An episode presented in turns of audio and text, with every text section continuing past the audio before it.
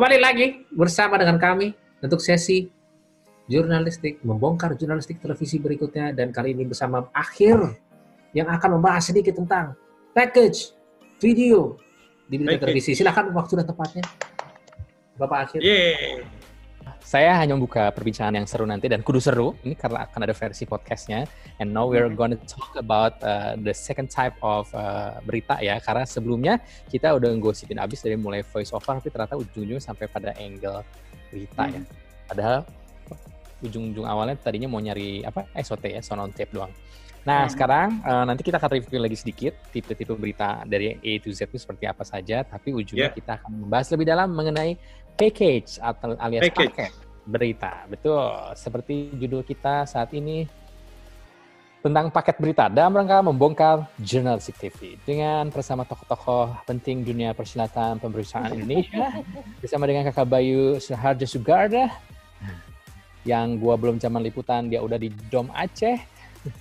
Iya benar. kita tahun iya betul. Banyak foto-fotonya. Lalu ada Pak Carlos gue paling muda di sini hmm. Pak Carlos Pardini yang sudah menjelaskan tentang VO dan Kafira nanti akan bahas dari angle internasional dari Sky News dan juga New York Times ya. Uh, sadis apa terakhir masuk ke uh, sadis sekali. Mungkin juga luar angkasa. Mungkin ada klien aliennya ya. Oke, okay, kita uh, review ulang saja untuk mengingat bahwa kalau misalkan once uh, kita bicara tentang jurnalistik TV, berarti kan tetap kita sepakat bahwa pakemnya nggak ada pakemnya, ya, cuma ada uh, dasar-dasar uh, bentuk yang memang sudah menjadi kelaziman selama ini, termasuk dalam format berita yang mulai dilihat uh, mulai dari cuma presenternya yang hanya membacakan atau menyampaikan informasi yang sekilas, kita tahu ini sebagai reader, sesuatu yang sifatnya baru saja terjadi, uh, informasi gambarnya belum ada, grafisnya belum jadi, apalagi ada keterangan dari orang yang prominent atau orang yang uh, berwenang untuk mengetahui atau menyampaikan informasi itu, makanya jadilah reader. Lalu muncul pada voice over ini juga kita selalu ketika berbicara tentang format berita ini berarti ada kaitan dengan dua constraint ya minimal minimal yang pertama constraint deadline. Jadi semakin dekat ke deadline semakin mepet dan semakin jungkir balik kalau mau bikin uh, bentuk format berita yang paling lengkap. Dan juga uh, constraint uh, sumber beritanya itu ya sumber-sumber uh, apa namanya sumber kelengkapan beritanya. Seperti tadi ada uh, visual yang sudah ada apa belum uh, kemudian formasi keterangan dari pihak-pihak yang bisa diminta keterangan sudah ada atau belum. Nah kalau belum, nah itu tadi kita masuk ke sifatnya yang masih voice over. Pak Carlos juga kemarin di minggu lalu sudah minggung ya, kalau ada juga tipikal namanya voice over itu di mana presenter tetap uh, menyampaikan informasi ketika roll gambar masuk di layar kaca pemirsa, begitu. Mm-hmm. Itu juga jadi sekarang kan eranya udah lebih canggih gitu, bisa dengan grafis dengan yang kece gitu ya, bahkan istilahnya dengan moving image ya, jadi grafis yang bisa bergerak-gerak sedikit begitu untuk menggambarkan misalkan gunung meletus atau gempa bumi gitu yang tidak hanya grafis diam saja tapi uh, lebih animatif begitu ya. Lalu yang ketiga kita ber lebih berangkat lebih jauh lagi udah dapat nih soundbite. Oh ya kemarin ngomongin soundbite itu ya dari SOT itu. Atau uh, sebuah wawancara mungkin sifatnya belum cover bot tapi baru dari satu sisi bisa jadi tapi sudah layak untuk ditayangkan sebagai informasi yang lebih lengkap. Soundbite dari SOT begitu ya atau singkatan dari sound on tape. Nah kemudian kalau bisa dikombinasikan keduanya kalau belum cover both tapi udah ada visualnya udah ada udah ada keterangan dari satu pihak itu bisalah kita kemudian uh, apa namanya kita tampilkan dalam tayangan yang sifatnya buletin atau dalam rangkaian informasi uh, berjenjang begitu adalah bentuk VOSOT ya gabungan dari voiceover dan juga sound on tape. Nah, kemudian kita masuk ke bagian yang kita klaim dalam pelaku jurnalistik TV ini sebagai bentuk paket berita yang dianggap sebagai lebih lengkap atau bisa dikatakan paling lengkap sih kalau sampai kemudian ada semuanya begitu ya. Package atau paket berita. Nanti setelahnya bisa kita juga akan bahas tentang uh, eh, LOT atau live on tape. Jadi seolah-olah live report tapi sebenarnya direkam dan yang terakhir adalah live report atau live beneran gitu ya Oke, singkat saja sebelum kita memantik diskusi selanjutnya bahwa paket berita yang kita klaim sebagai yang paling lengkap sebagai bagian dari format berita TV ini dibandingkan yang lain-lain tadi sudah disebut dibandingkan pada reader, VO, VO grafis, SOT dan VO SOT itu adalah si paket package atau paket berita ya bahasa Indonesia-nya. Karena kenapa diklaim demikian? Karena ada unsur visualnya sudah ada atau gambar, lalu kita bicara uh, natural sound atau uh, suara atmosfer ya. Bagaimana kemudian ketika kameramen merekam sebuah peristiwa, misalkan uh, bencana alam, ada orang yang kemudian mengungsi, ada orang yang tergesa berlari itu suara-suara natural kepanikan orang, situasi uh, angkutan umum yang simpang siur begitu yang terekam sebagai bagian dari contoh-contoh natural sound ya dan itu penting. Jangan sampai kemudian gambar ada tetapi seperti film bisu gitu. Itu belum bisa jadi paket, sayang sekali. Tapi ada hal yang mungkin bisa terjadi demikian, ada kesalahan teknis atau memang kemudian jauh lokasinya dari pengambilan gambar sehingga harus di zoom suara yang tidak dapat itu sangat mungkin terjadi. Gitu. Nah kemudian uh, juga sangat mungkin ditambahi atau diimbuhi dengan grafis. Jadi udah gambar udah oke, okay, tapi ternyata butuh disederhanakan atau butuh dipetakan dengan cara grafis tadi ya.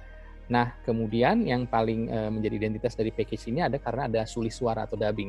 Ada ada narator yang menceritakan uh, stories ya kalau bahasa Inggrisnya begitu. Tapi itu penting disebutkan dalam uh, konteks stories atau kisah. Karena bukan hanya bicara tentang uh, 5W1H tetapi what's behind on it ya. Itu menarik untuk membicarakannya gitu. Dan uh, yang penting tadi kalau sudah sangat lengkap ada sifatnya cover both side dari dua sisi yang berseberangan misalkan untuk suatu topik atau suatu isu uh, ada sound on tape atau uh, wawancara-wawancara yang dicuplik biasanya untuk TV itu sekitar ya 15 detik tapi itu adalah sesuatu yang paling menggigit tadi adalah soundbite yang kemudian melengkapi uh, sebuah paket sehingga dikatakan sebagai paket yang lengkap. Biasanya kemudian jika uh, reporternya berinisiatif tinggi, dia memberikan sedikit editorial yang melengkapi dari paket berita yang akan ditayangkan, dia akan melakukan PTC ya, uh, piece to camera saya belum tulis di sini. Nanti saya tambahin. Apa tuh PTC? Ya, on cam, on cam, Wah, on cam. Oh, on cam. Okay, tiap okay, tiap okay. tiap media itu punya istilah beda-beda ya. Kadang-kadang yeah. gitu. Iya. Kalau yang jurusan mana oh, bilang PTC, okay, okay. Uh, jurusan belah sini on cam gitu. Jadi untuk okay, okay, okay. on cam bisa ditaruh di depan, di tengah, di belakang atau berkali-kali jika memang si reporter dengan cerdas kemudian bisa menyisipkan bahwa bahwa apa yang ia sampaikan tidak bisa diwakili lagi dengan narasi, tidak bisa lagi bukan tidak bisa uh, lebih baik disampaikan oleh dia yang berada di lokasi. Stand up kan dia berdiri di satu lokasi dan menyampaikan dan dia adalah orang paling uh, firm untuk memberikan ulasan yang sifatnya juga dalam prinsip jurnalistik ya, tetap itu bukan sekedar ngarang-ngarang. Nah, nanti mungkin dibahas ya paket zaman now kira-kira anak-anak sekarang rajin on cam apa enggak begitu.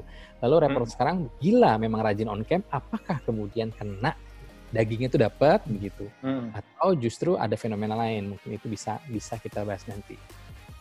Dah, saya mau muterin contoh paket dari satu paket yang secara random dicari. Temen gue. Jadi ini yang ada informasi selanjutnya, Saudara oh, ya. Sulami, warga Sragen, Jawa Tengah, manusia kayu karena hampir sekujur tubuhnya kaku hingga hampir tak bisa digerakkan. Akibat ketiadaan biaya, kondisi memprihatinkan ini dijalani Sulami selama puluhan tahun. Hidup namun terbujur kaku. Inilah keseharian Sulami, warga Dukuh Selarojo, RT 31 RW 11, Desa Mojokerto Kedawu, Sragen, Jawa Tengah. Sudah puluhan tahun kehidupan Sulami hanya berkawan kasur sederhana ini. Bukan karena malas, namun karena hampir sekujur tubuh Sulami menjadi kaku, sehingga dirinya dijuluki manusia kayu. Meski tinggal organ di atas leher dan cuma di tangan saja yang masih bisa digerakkan, tapi Sulami tak menyerah untuk bergerak.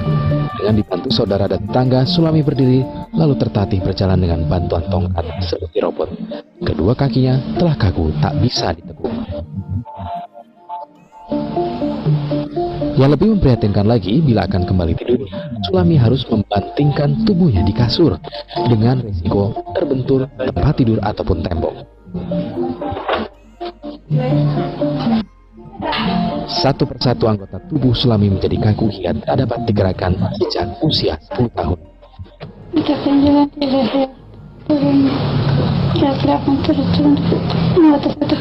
Satu persatu kaku itu.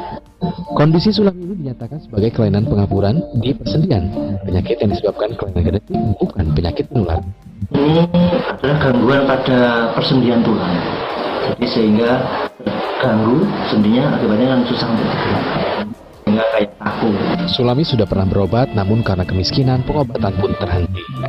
Kondisi serupa lebih dulu dialami saudara kembar Sulami, Paniem, yang meninggal dunia empat tahun lalu. Kini Sulami hanya bisa pasrah sembari berharap ada keajaiban kesembuhan pada diri. Abdullah Fakih melaporkan dari Sragen, Jawa Tengah. Oke, okay, sedikit lagi tadi kita udah sampai okay. melihat yeah. bagaimana contoh si video tadi ya. Itu yeah, betul. kebetulan AK juga yang uh, dubbing tanpa sengaja. Jadi ternyata aku banyak membaca, membuat berita Sulami Ya, jadi setelah melihat paket berita tadi, mungkin yang tren sekarang juga yang dilakukan oleh para vlogger-vlogger itu adalah jangan lupa musik. Itu adalah sesuatu yang penting gitu untuk memberi yeah. Ya. uh, efek dramatisasi gitu. Apakah mau gembira, mau senang, menjadi heroik begitu kan. Uh, itu menjadi hal yang tak terpisahkan dan memang nantinya kita bakal diskus juga sih dimasuk di sesi diskusi pentingnya untuk kolaborasi dan mendampingi para editor maunya gimana gitu akhirnya di kepala produser iya. kadang-kadang kan dengan apa cara penulisan gitu dalam konteks uh, yeah. teknis lupa ngasih tahu nih di mana sound up, sound uh, itunya harus dinaikin. Kayak tadi kan wawancaranya hmm. itu tiap wawancara musiknya hilang, tapi ternyata itu kan jadi kayak terputus begitu kan gitu. Yeah. Feeling kita sebagai produser kayaknya harusnya musiknya tetap masuk tapi lebih kecil suaranya jadi alunannya nggak terputus jadi si nilai rasanya justru uh, main terus di situ. Mungkin itu salah satunya itu jadi bahan diskusi ya. Hmm. Oke. Okay. So uh, that's the point. Singkat saja, saya review sedikit lagi bahwa kita saat ini akan berbicara tentang uh, tipe format berita hashtag kedua yaitu si paket berita. Tadi sudah disimpulkan atau bukan simpulkan disampaikan. Singkat saja bahwa paket berita itu adalah tipikal uh, format berita yang paling lengkap. Ada ada gambar, ada audio, ada natural sound, ada wawancara dalam bentuk sound on tape, mungkin juga PTC atau on cam si uh, reporternya on cam di apa namanya di lokasi kejadian dan uh, dilengkapi dengan musik begitu. Jadi ini paling cocok di di TV-TV uh, newsroom yang kemudian uh, adalah TV sinetron menurut saya begitu. Jadi karena tayangannya adalah tayangan yang berkisah. Jadi back to uh, terjemahan juga di dalam bahasa Inggris bahwa uh, storytelling, telling about the story, so it's about story, kisah.